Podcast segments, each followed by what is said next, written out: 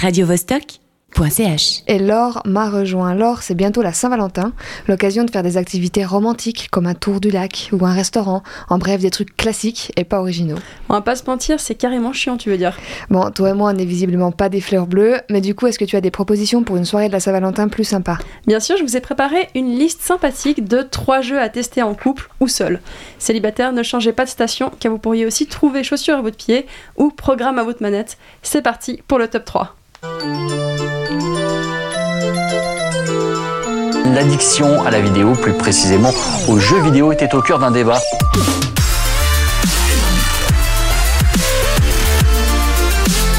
Souvent des jeunes qui passent leur journée derrière un écran à se goinfrer des meufworgs.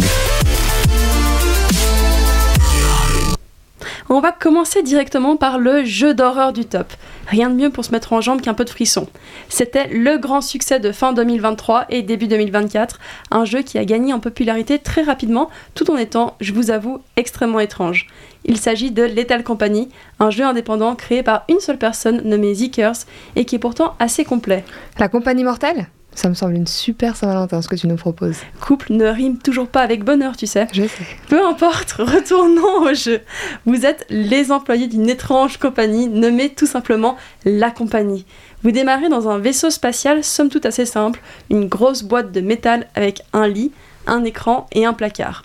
À ce moment, un haut-parleur vous annonce que vous devrez aller chercher des objets sur des planètes extraterrestres pour remplir un certain quota avant la fin du décompte de jours. Si vous réussissez à remplir le quota, il augmentera à la fin de chaque semaine.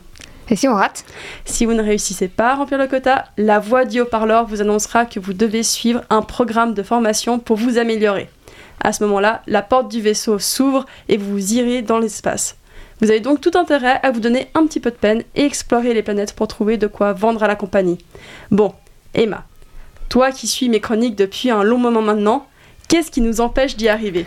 Alors, c'est un jeu d'horreur à jouer à plusieurs. C'est dans l'espace, je dirais des créatures mortelles qui nous pourchassent. Exactement, Yes. bravo, tu progresses. Oui, les planètes sont peuplées de monstres plus ou moins dangereux qu'il faudra piéger ou éviter. Si vous voulez survivre, la coopération sera de mise. Du moins, jusqu'à que vos partenaires ne répondent plus au Tokiwoki.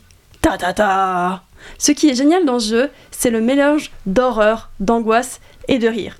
Car il est aussi rempli de situations cocasses. Par exemple, quand votre partenaire meurt devant vous, c'est toujours un bon moment. Il est également teinté d'un humour noir assez délicieux. Si vous voulez vous faire une meilleure idée de Lethal Company, je vous laisse écouter la bande son qui, à mon sens, représente parfaitement l'esprit du jeu. To complete the onboarding process, you will want to check the instruction manual and sign into your ship's computer terminal. We trust you will be a great asset to the company. Great, great asset to the company. Asset. Great, great, great asset to the company. Asset. Et en numéro 2, tu nous as prévu quelque chose de moins effrayant? Un peu. Mon coup de cœur personnel de 2023, Orc Must Die. Les orques doivent mourir. Bon, je vais pas m'attarder trop longtemps sur le scénario. Vous êtes dans un monde peuplé de trolls et de gobelins. Ils veulent vous attaquer. Vous devez les tuer. Voilà. Il y a une histoire, mais elle est assez secondaire. Bon, tu peux au moins nous dire comment ça se joue alors.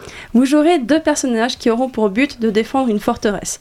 À vous d'être des stratèges efficaces et de placer correctement des pièges pour empêcher un maximum d'orques d'attendre la porte d'entrée. Haches sur les murs, flèches qui tombent du plafond, puis de lave, ronces qui poussent grâce au sang de vos victimes. La seule limite, c'est votre imagination. Ensuite, il faudra aussi leur tirer dessus pour tuer ceux qui passent les barrières, ce qui est moins intellectuel, je vous l'accorde. En résumé, un jeu pas très futé ni très prise de tête. Néanmoins, réfléchir à deux pour trouver les meilleures stratégies, collaborer pour faire un maximum de morts et ensuite tirer main dans un main, c'est vraiment sympa. Peut-être mon côté sociopathe qui parle, mais je trouve qu'il n'y a rien de plus romantique qu'empiler les cadavres de trolls pour la Saint-Valentin. Bon, bah je crois qu'avec ça, t'as perdu toute chance de me séduire un jour. Donc le dernier, faut aussi tirer sur des trucs? Oui, toujours Évidemment. Mais cette fois, il faut tirer sur des murs. Portal 2, un jeu à l'univers époustouflant. Un sombre laboratoire de recherche a développé une arme particulière, le Portal Gun, qui permet de fabriquer des portails sur les murs.